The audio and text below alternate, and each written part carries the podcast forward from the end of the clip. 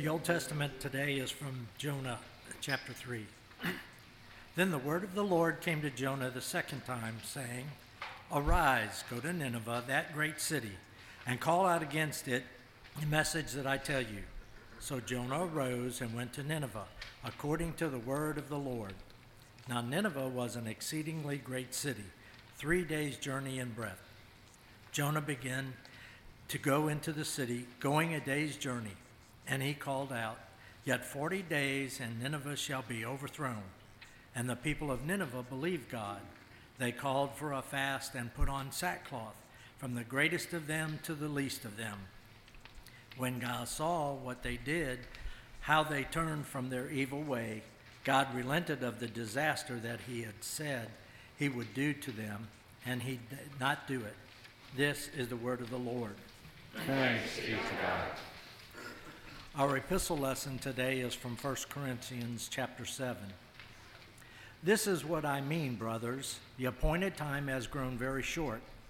From now on, let those who have wives live as though they had none, and those who mourn as they were not mourning, and those who rejoice as though they were not rejoicing, and those who buy as though they had no goods, and those who deal with the world as though they had no dealings with it. For the present form of this world is passing away.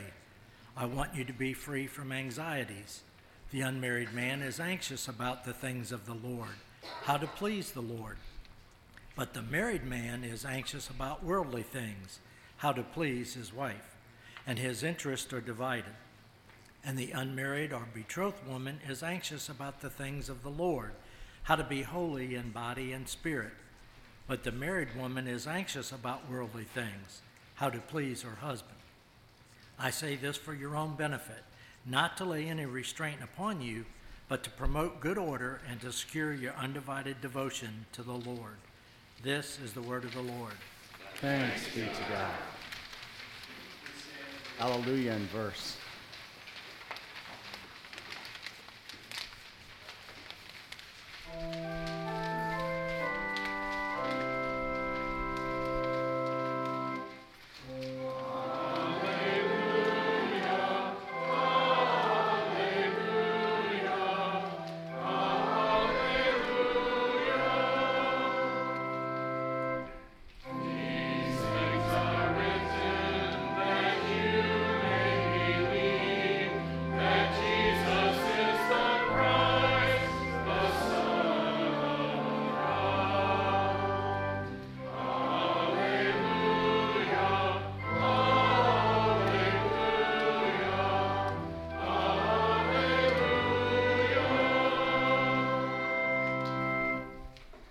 The Holy Gospel according to St. Mark, the first chapter.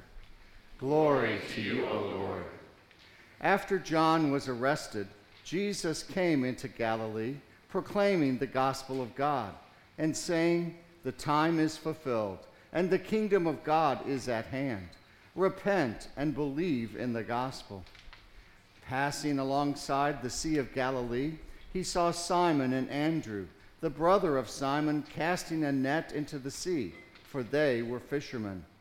And Jesus said to them, Follow me, and I will make you become children fishers of men. And immediately they left their nets and followed him. And going on a little farther, he saw James the son of Zebedee and John his brother, who were in their boat mending the nets. And immediately he called them. And they left their father Zebedee in the boat with the hired servants and followed him. This is the gospel of the Lord. Praise, Praise to you, O Christ. Disciples. That is who Jesus called to his side. Disciples. In other words, followers.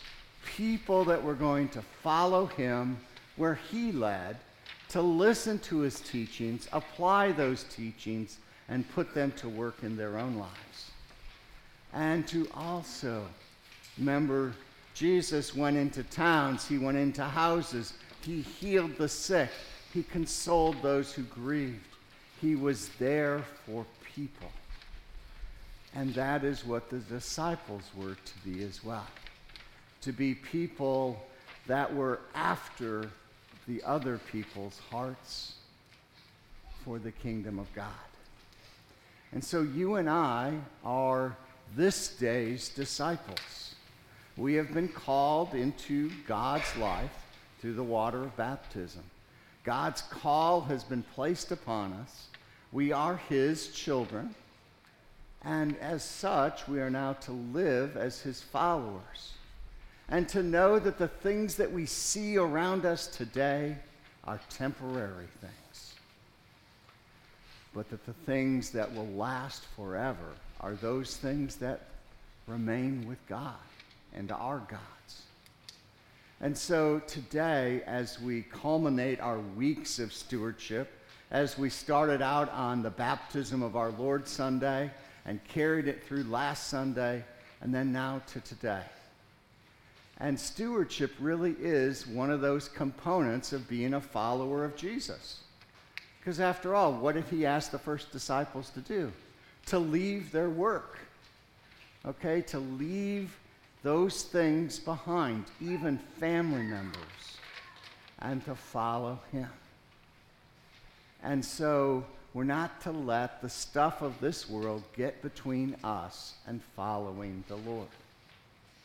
But yet, so many times, you and I, we get distracted by the pretty things of this world, don't we? We get distracted by things that seem to sell us a, a wonderful bill of, of, shall we say, strength and beauty, and, and they sound wonderful. That somehow, you know, if I just sat in this wonderful automobile, that somehow my life is better. Okay. I watched yesterday an episode of Keeping Up Appearances. It's a very much a British humor kind of show. And yes, it was on PBS. So I was watching it, and the title character, she and her husband were in a Mercedes Benz dealership. And he kept telling her, Why are we here? Why are we here? Why are we here? We're not going to buy a car today. And she goes, I just want to feel it. I want to touch it. And so she got into it, sat down, and the whole time her husband's there going out and says, Now you repeat after me. We're not interested in buying a car. We're not interested in buying a car. The salesman came to the other window and said, You know, this is a really beautiful car. Would you be interested in purchasing it? Oh, yes, I would, she said because her senses were all distracted by the things of this world. And I think you and I also, many times, we get, you know, these things in our eye that just make us really want them badly, even though we know we don't need them. And so today, our disciples are a picture against giving in to every impulse that the world sends us. The disciples are an example of God's grace coming to them in the midst of their occupation, their lives, and calling them out of it for the good of the whole world. And that's what happened to you and I. We were called out of this base life into a life which God blesses and sustains. You know, this focus on God's love how he loves us so intently that he's willing to sacrifice his own son for us. You see, that's how much love he has for us. And think about our Savior Jesus, how much love he has for us too. Even when we make the same mistake over and over again, he continually says, Get up, dust yourself off, I forgive you, let's move on. Okay? And then we have the Holy Spirit also working in us, right? Groaning and trying to get our attention to, to have our lives transformed into more of a picture of our Lord Jesus. That's the life of a disciple. A disciple who sees things in this world for what they really are and serves out of love for God. So today we come to that time where we consider our annual faith promise to the Lord for his work here. And some of you have already been diligently praying over that the last couple weeks. Have already sent in your pledge or faith promise. Others of you, not yet decided, but I'm hoping that today you will make that kind of a commitment as the Lord encourages you. But also today, we have our time of deciding what ways we're going to serve the Lord. Uh, as you know, uh, we voted last fall to change our governance structure, and as such, we're breaking things into new ways of doing things. And you know, as I sang that last hymn, you know, I was reminded of that.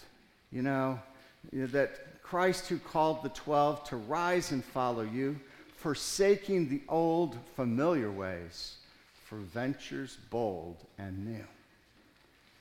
Now, that doesn't sound like a voice of someone who says, Oh, I can only do this. But this is a voice that's transformed by the Spirit of God to kind of say, You know, my life with the Lord is really an adventure. And it's an adventure that I'm on following Him. Because, you know, He's going to lead me in all sorts of places, into circumstances and occasions, that He's going to give me opportunities to share what He has done. He's going to give me opportunities to show care and love to others. He's going to give me an opportunity, oh my goodness, to use the gifts that He gave me for His purpose. What a wonderful venture that is. But it's a bit scary for us, isn't it? To let loose of things of this world so tightly that we hold, and to rather hold on tightly to our Lord. I envision, you know, you and I, most of the time, well, some of you remember swimming in the pool, okay? Swimming. And sometimes you had those games where you played where, you know, somebody was on the bottom and someone climbed on top of your shoulders, and then you each tried to push the other group over. I know that never has happened to any of you, but, but I remember such a time.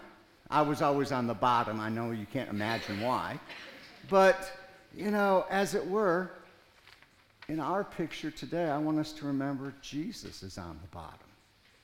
He's our sure foundation. And that as long as we are on Him, all things will work out. It may not be the way we thought it would be. I mean, many of us have encountered times where things didn't go according to plan. But by golly, it still came off wonderfully. So, you and I today, we have a God who is with us in these things. And I'd have you pull out that beige colored insert into your folder today. And these are areas that your leaders have described as needs for our congregation. We need you, as the members, the people who care about God's mission, to be involved in these things. And being involved means, you know, Maybe it's going shopping for vacation Bible school meals. It's a one time thing. That may be all you need to do. But there are a lot of ways that you can serve the Lord. And we're trying to break those down so that you can serve no matter how much time you have available, but that you can do things for God's kingdom without, you know, saying, if I sign up, you know, I'm going to be doing this until I'm, you know, in the grave. You know, it's not that kind of a sign up, okay? Uh, so, I mean, I'm not expecting you to sign this in blood, okay? Um, this is your, you know, thoughts and being led by God to, uh, to consider where you might help out at. And, you know, you can help out in as many areas as you want. You know, that's the good thing about this is that, you know, there are things that are just one time a year. There are things that are once a month. There are things that are, you know, continual, and it's just a matter of where you see your gifts and abilities. And you'll see that on one side you have the fellowship pillar, you know, feeding people, helping people connect to each other. That's what fellowship is about. And I would say less about the feeding people and more about the connecting. Okay? Our outreach pillar deals with how we're going to communicate with our neighbors and be about God's mission outside this building.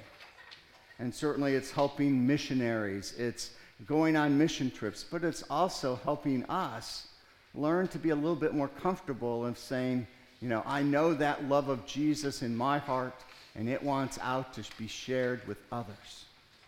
Our worship pillar. This is an area that our elders did a lot with before, and we need a lot more help now, and women can do a lot of these things as well. And so, you know, you have music, you have scripture readings, greeters, altar care. You know, you look at this and it's like this is all the things in the people in order to have this service today. Okay? And imagine now that you're part of that servant corps. If you turn the page over, you'll find some areas for member care. Again, this was an area that we've broken down away from the elders area so that you can visit members. We're not going to assign you 22 families to follow, okay? But you're going to be able to follow as many families as you'd like to. Um, and then we have our aid fund that will be helping people in need. Uh, hospital visits. I mean, if you have a joy in doing that, great. If you don't, you don't have to go to the hospital. I know some of you don't like it because you've already have your frequent flyer pass there. You know, um, administration areas, this is where we take care of our facility, uh, where we are doing the physical tasks around. And then discipleship, following Jesus, right? Helping people learn about Jesus. The Sunday school office, teaching in Sunday school, uh, communicating, a youth leader, adult Bible study. You see, all kinds of ways that you can serve.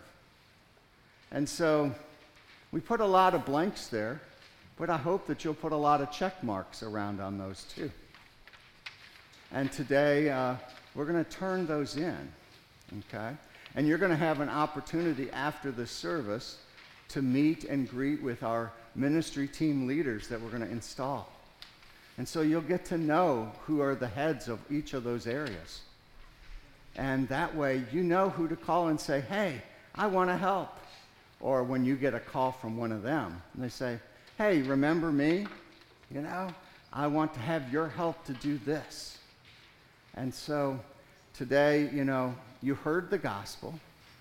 You heard about how your sins have been forgiven, how God can even use some wild guy like Jonah for his purposes.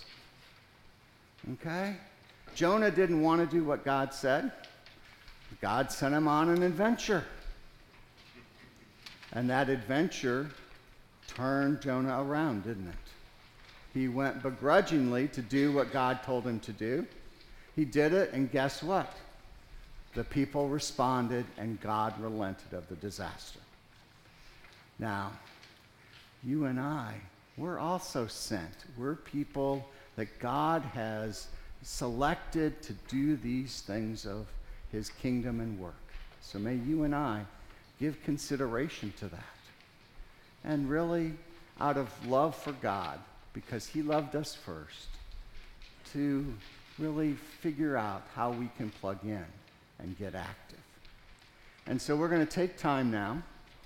I'll give you five minutes. I know that the Holy Spirit can work miracles in just a second, but five minutes for you to look over that list. Make sure you put your name and information at the top because, you know, it doesn't help us any if you're nameless. Okay? But uh, fill that out, and before you start, let's have a word of prayer. Heavenly Father, Lord, we, we ask that you would be here with us, Lord, that you have enabled us and created us with gifts and talents Lord, help us to use our time and talents and treasures wisely. Lord, help us be led by your Spirit to consider new adventures, new ways to serve. And Lord, help us also to support your work, your mission, which really is a great commission for all of us. Lord, we pray this in Jesus' name. Amen.